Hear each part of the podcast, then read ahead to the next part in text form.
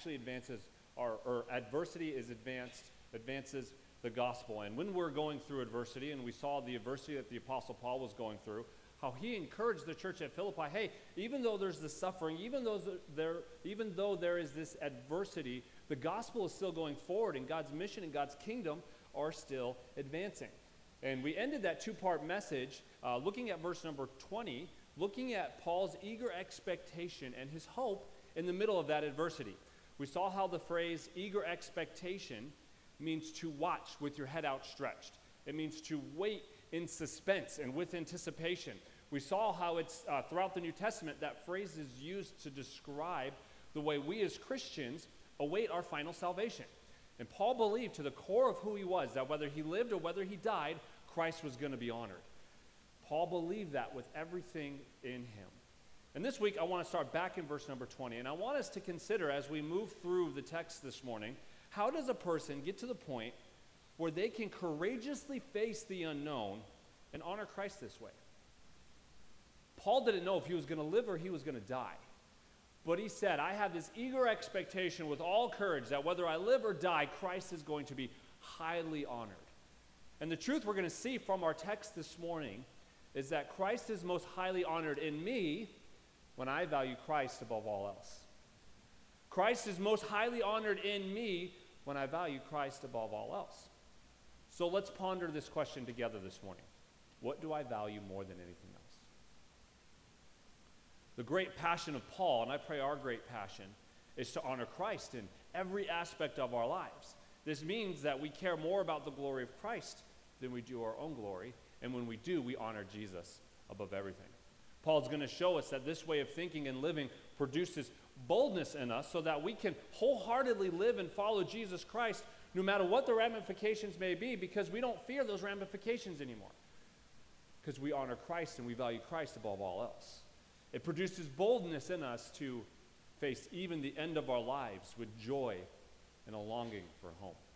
Next week, Lord willing, we're going to wrap up Philippians chapter number one and begin working through chapter uh, number two on the 26th. Uh, but the passage that we're going to look at here this morning is chapter 1, verses 20 through 26. And this is one of the more well known passages in Philippians. And I'm excited to dig into it. I'm also a little nervous to dig into it because it is such a well known passage. So if you have a Bible, and I hope you do, let's turn to Philippians chapter number 1.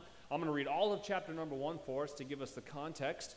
We will do that next week. And then on the 26th, we will start reading through chapter number 2 is our sixth time reading through all of chapter number one together, so I hope you're still with me as we are doing this every week. Let's read, and then I will pray, and then we will jump into our message this morning. Philippians chapter number one, verse number one says, Paul and Timothy, servants of Christ Jesus, to all the saints in Christ Jesus who are in Philippi, including the overseers and deacons, grace to you and peace from God our Father and the Lord Jesus Christ. When we started this message, we saw how what that means is God our Father is giving us grace and peace with all his love and his care and his affection, and it's backed up by all the authority Jesus has as Lord that God has given him. Verse 3 I give thanks to my God for every remembrance of you, always praying with joy for all of you in my every prayer, because of your partnership in the gospel from the first day all the way back in Acts 16 until now, he says. I am sure of this, that he who started a good work in you will carry it on to completion until the day of Christ Jesus. Indeed, it's right for me to think this way about all of you because I have you in my heart. And you are all partners with me in grace, both in my imprisonment and in my defense and confirmation of the gospel. For God is my witness, how deeply I miss all of you with the affection of Christ Jesus. And I pray this, that your love will keep on growing in knowledge and every kind of discernment so that you may approve the things that are superior and be pure and blameless in the day of Christ, filled with the fruit of righteousness that comes through Jesus Christ to the glory and praise of God. Verse 12. Now, I want you to know, brothers and sisters, that what has happened to me has actually advanced the gospel, so that it has become known throughout the whole imperial guard and to everyone else that my imprisonment is because I am in Christ.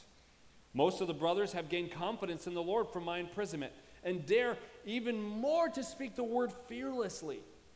To be sure, some preach Christ out of envy and rivalry, but others out of goodwill. We looked at that last week. These preach out of love, knowing that I am appointed for the defense of the gospel. The others proclaim Christ out of selfish ambition, not sincerely, thinking that they will cause me trouble in my imprisonment. What does it matter? Only that in every way, whether from false motives or true, Christ is proclaimed. And in this I rejoice, Paul says. Yes, I will continue to rejoice because I know this will lead to my salvation through your prayers and help from the Spirit of Jesus Christ. My eager expectation and hope is that I will not be ashamed about anything, but that now, as always, with all courage, Christ will be highly honored in my body, whether by life or by death. For me, to live is Christ, and to die is gain. Now, if I live on in the flesh, this means fruitful work for me, and I don't know which one I should choose. I'm torn between the two. I long to depart and be with Christ, which is far better. But to remain in the flesh is more necessary for your sake.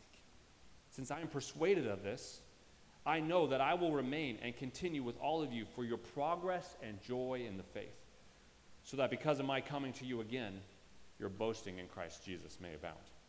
Just one thing as citizens of heaven, live your life worthy of the gospel of Christ. Then, whether I come and see you or am absent, I will hear about you that you are standing firm in one spirit, in one accord, contending together for the faith of the gospel, not being frightened in any way by our opponents. This is a sign of destruction for them, but of your salvation. And this is from God. For it has been granted to you on Christ's behalf, not only to believe in him, but also to suffer for him, since you are engaged in the same struggle that you saw I had, and now hear that I have. Let's pray. Father, I pray that your Holy Spirit would anoint your word this morning. I'll admit there's a part of me that's very intimidated about preaching this message because Paul had this burning desire that Christ would be honored above all else in his life because Paul saw, Paul believed, Paul knew the magnificence of Jesus. And Lord, my mere words can never convey your magnificence or your worth or why you are worthy of so much honor, why you are worthy of us as your followers giving you everything in our lives. And so I pray that your spirit would do this morning what my mere words cannot. I pray that your word would challenge us to live like Christ, to view our lives as living is Christ. I pray that your word would challenge us to not even fear death itself because to die is gain. Lord, I pray that your word would comfort us, that we would see how worthy and beautiful and magnificent you are. I ask this in your name. Amen. As we start our study this morning, I want us to zone in on, on three verses as we begin. In verse number 20, Paul says that whether he lives or dies, Christ is going to be highly honored. And then in verse 21, he explains why he believes Christ will be highly honored with this short yet powerful sentence For me to live is Christ, and to die is gain.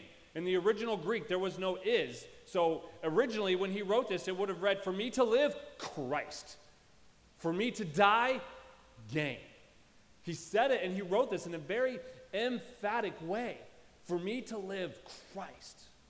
For me to die, gain. Then in verses 22 through 26, Paul unpacks what he means in verse 21. He explains how and why Christ will be honored in his dying. He explains how and why Christ will be honored in his living. So, first of all, let's unpack our first thought this morning. The, me- the title of our message is very simply Christ be honored. Christ be honored. And so, how is Christ going to be honored? Our first thought this morning in our dying. Christ be honored in our dying. In verses 21 and 23, Paul almost seems a little calloused or cavalier about his dying, doesn't he? I mean, on the surface, he, he, he, almost seems like he's being a little outlandish. I mean, here is this church that's concerned for him. The Philippians have heard about his suffering. They know his predicament. They know he's facing death, and they're concerned. So they sent this offering to him. They're concerned about him. They're fervently praying for them. And then he writes back and says, I think I'd rather die. I mean, that, that, that would be better. I mean, come on, Paul. I mean, it almost reminds me of Porky the Pig from Looney Tunes saying, That's all, folks. I mean, yeah, Paul, your life is hard, but I mean, come on, you're the Apostle Paul. I mean, is Paul being suicidal? Is Paul being morbid here? No. How could Paul, though, look at the possibility of dying and write what he w- writes in verse 20? I just want Christ to be highly honored. How could Christ be shown to be magnificent by Paul's death? The reason Paul knew that knowing Christ was better than anything else. Paul knew knowing Christ is better than anything else. And so, to help us understand what Paul means here, to get us, help us get a vision of what Paul sees here, I want us to zone in on the phrase that he uses in verse 23. He says, I long to depart.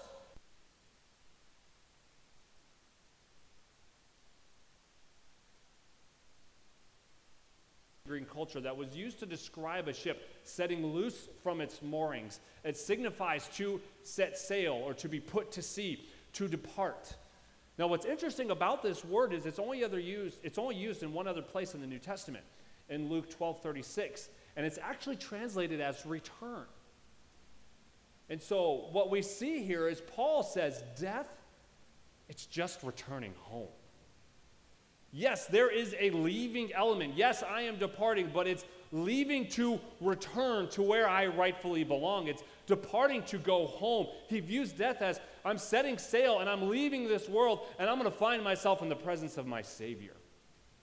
Leaving this world means we get to experience the glory of God in ways that we never imagined. Paul is using a beautiful metaphor here.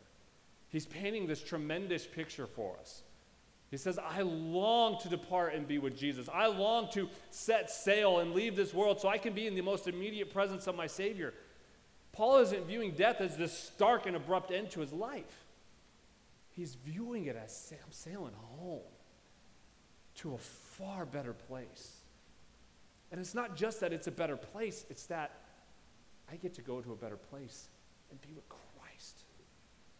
I get to go be with Jesus. When Paul says he longs to depart, what he's saying he wants is he wants more immediate fellowship with Jesus. He's longing for more immediate enjoyment of his Savior. He wants to be at home with Christ. He's yearning to experience that moment where his faith becomes sight. When Paul says, I long to depart, he's saying, I want more joy. I want more satisfaction. I want more pleasure. I want more everything that is good because everything that is good in this life comes from Jesus. Paul says, being at home with Jesus is far better than anything this world can offer. That is why Paul can say to die is gain. It's more immediate enjoyment of the one who shed his blood for me. So here's the argument Paul's making. He's saying if I experience death as gain, recognizing that it's better to be at home with the Lord, then Christ is honored, Christ is magnified in my death. When I view it as I am sailing home to a far better place to be with my Lord and Savior, that is how Christ is magnified in our death. Christ is most highly honored in us when we value Christ above all else. I mean, consider what Paul said in 2 Corinthians. 2 Corinthians 5, verse 6. So we are always confident, and we know that while we are at home in the body, we are away from the Lord. For we walk by faith, not by sight. In fact, we are confident and we would prefer to be away from the body and at home with the Lord. We would prefer to be away. Therefore, he says, whether we are at home or we are away, we make it our aim to be pleasing to him. Jesus is so glorious that Paul wanted to be with him more than me. He couldn't wait for the joy of that moment. He couldn't wait for the celebration of that moment. I mean, consider what David said in Psalm 63 My lips will glorify you because your faithful love is better than life. So I will bless you as long as I live. At your name I will lift up my hands. David said, Lord, the love that you have for me, your faithful love, is better than even my own life. Think about how amazing God is, church. Think about how amazing his love is. Think about that faithful love, that faithful mercy, the covenant that he has made guaranteeing our eternal home, rescuing us from sin, creating us to be a new and holy people. When we stop and consider all that God has done for us in the person of Jesus Christ and all that He is doing through us through the person of the Holy Spirit, how can we be anything but overwhelmed? When we consider the majesty and the beauty of Jesus, the King of Kings, the Lord of Lords. How could we not be anything but overwhelmed? See, the reason we fear death is because we fear all that we would lose in our dying. But when we recognize the all surpassing worth and beauty of Jesus, we too can, like Paul, say, to depart and be with Christ is far better. When we value Christ above all else, we will want Christ above all else. This Wednesday, we um, had our prayer and worship night, and one of the songs we sang is Lord from Sorrows Deep I Call. Uh, it's based off one of the Psalms, and as we were singing this song Wednesday night, the lyrics of the third verse really hit me, and I wanted to share them with you this morning. I won't sing it, I'll spare you all of that. Um, but the, the song says, Should my life be torn from me, every worldly pleasure, when all I possess is grief, God be then my treasure. Be my vision in the night, be my hope and refuge, till my faith is turned to sight. Lord, my heart will praise you. See, the truth is, church, God is our treasure, even when we all we possess is grief. Even when we have lost everything that we hold dear in this life, when it has all been stripped away, God is still our treasure, and because of that, our hearts can still praise Him. Christ is more satisfying than all that we lose in death. That's why Paul could say to die is gain. And the truth is, Christians, we can endure with hope because this war will soon be over. And then we will see him. We will be with him. And being with him is far better than anything we can ever imagine in this world. Death is not the end. This is why Paul could say to die is gain, to depart is far better, because I am just sailing home. Now, while this is our great hope, while this is our confident expectation that we look forward to, and we wait for that moment with anticipation, this is not what God is calling us to in this moment. Say, Pastor Nick, how do you know that? Well, for starters, we're all sitting here breathing, right? Okay, so this isn't what God is calling us to right now. We're all still here.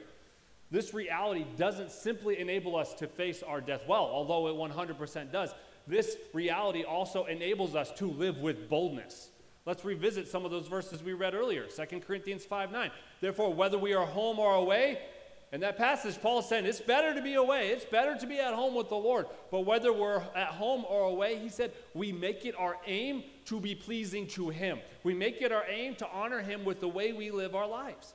Psalm 63, verses 3 and 4. Your faithful love is better than life, so I will bless you as long as I live.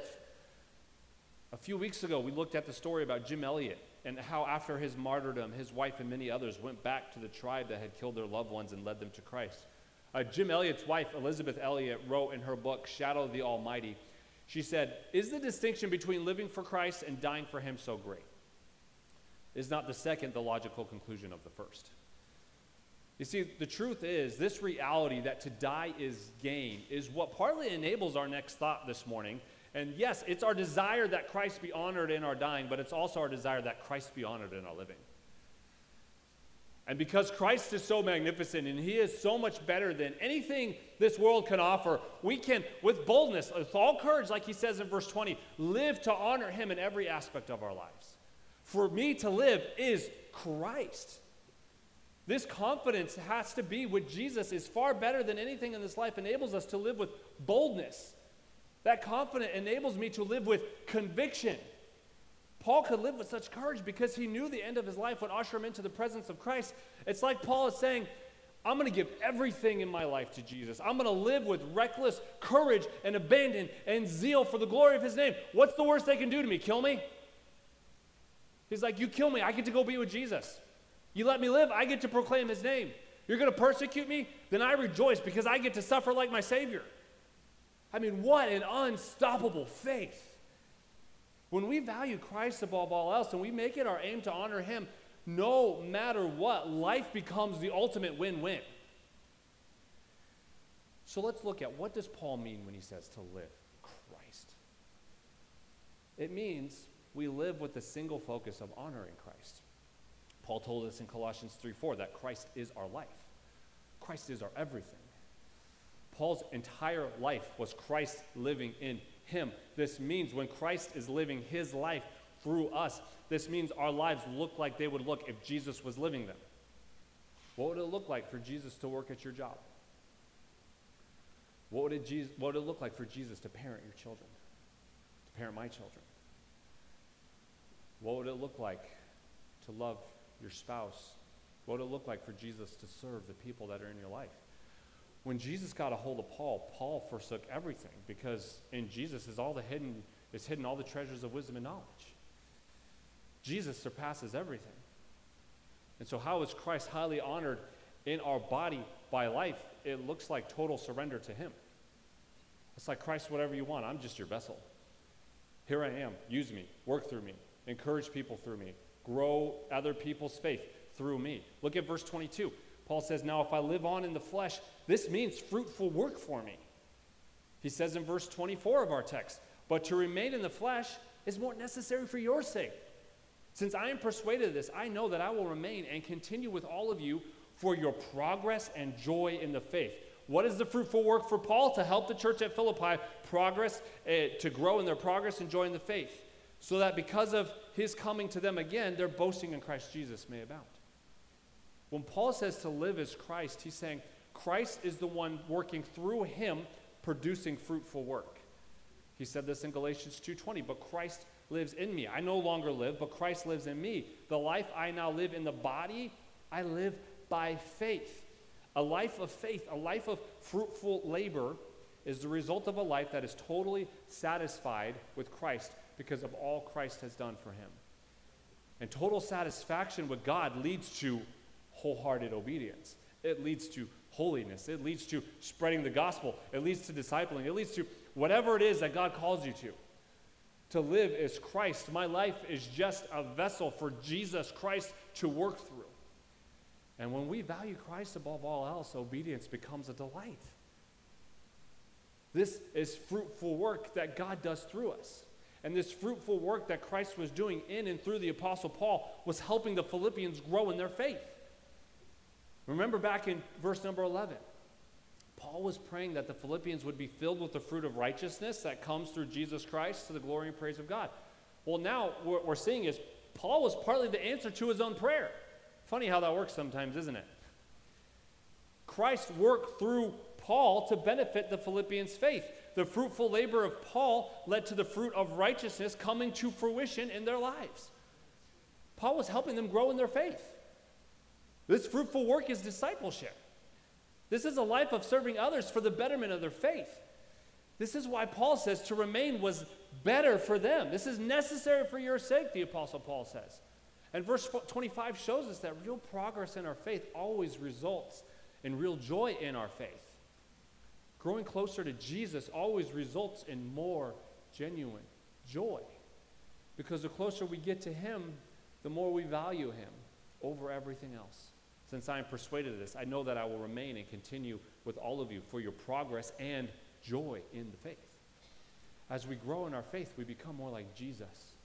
And the more like Jesus we become, the more he is glorified in us. And the more he is glorified in us, the more joyful we become because his glory increasingly becomes our priority.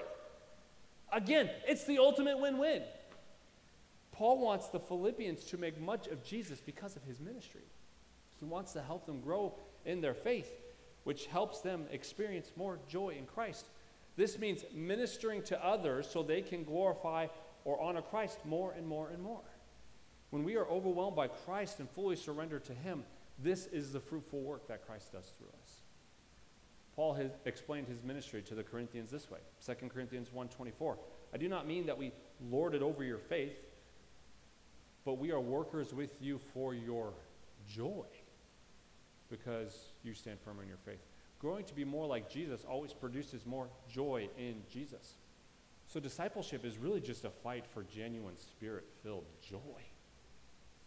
Christ is honored when we live to make him known. And we do this by helping others know him and grow in him. And I, what I love about this passage is you see Paul's selfless nature. In verse 23, he says he's torn between these two decisions. It's like he's stuck between a rock and a hard place.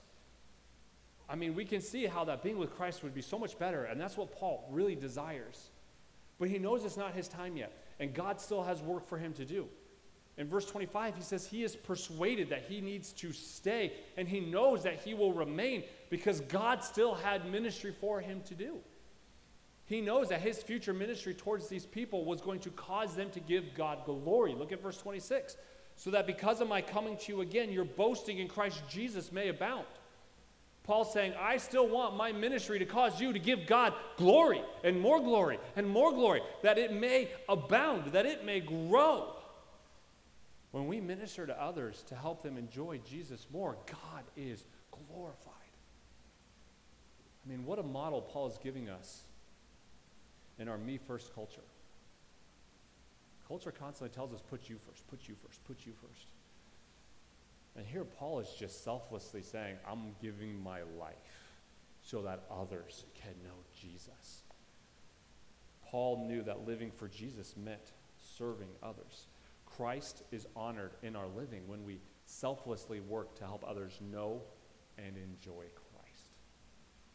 When our heartbeat, our genuine desire is that they would grow in their faith. I mean, this affects everything. This affects our marriages. This affects our parenting. This affects the way we interact with our neighbors and our coworkers. I mean, list any relationship in your life, and this heartbeat, this desire to live is Christ. It breeds new ministry life into it. Sometimes this looks like formal, organized discipleship. Oftentimes it's just informal. Me pouring my life into you so that you can honor and glorify God. You pouring your life into me so that I can honor and glorify God in the way I live. Christ is honored in our living when we selflessly work to help others know and enjoy Jesus. Christ is most highly honored in us when we value Christ above all else. And there's only one way to live a life worth living and a death worth dying and that is to look to the one who conquered death and gave us his life. What an unstoppable way to live. Church, I want to remind us that living and dying for Christ is worth it because Christ is worth it. Nothing can compare to his supreme worth. And I know sometimes in our living for Christ, we get tired and we get weary and we get worn out and we, we wonder if it's worth it. Even John the Baptist struggled with that. He's in jail, and he sends one of his followers, Hey, can you go ask Jesus to make sure he's really the Messiah? Even John the Baptist, who Jesus, after he was doubting, said, No one's greater than John the Baptist. Even John the Baptist got tired and worn out with the struggle. But I want to remind us that while there may be times when we get weary, there is great worth in living for Jesus because Jesus is worth it. If you're weary and you've received wounds, you've been hurt in this conflict, if your faith has suffered damage, if your hope is less than bright this morning, church, I want to encourage us to lift your eyes and behold your King. Lift your eyes and behold the majesty of Christ. Be refreshed in his presence, weary warriors, so that you can rise again and fight the good fight of faith. We are advancing his kingdom. We're advancing his kingdom in our jobs. We're advancing his kingdom in our schools, in our families, in our city, and around the world. This thing called the Christian life is not just this cool thing we do on Sunday. We are warriors, and God has called us to advance his kingdom. We are living for the King of Kings. We are fighting for dignity. We are fighting for nobility. We are living our lives for Jesus. What a, there's no better way to be spent than living a life saying, no matter where God puts me, I'm living to make his kingdom on earth as it is in heaven. So, church, let me encourage us. Let's lift up our eyes. Let's lift up our heads. Let's look to our Savior because he is worthy. There's no greater joy than knowing Jesus. Let's pray. Father, I pray that our hearts would recognize how amazing you are. I pray that your Spirit would reveal in us how good you are. I pray that your Spirit would reveal in us how amazing you are.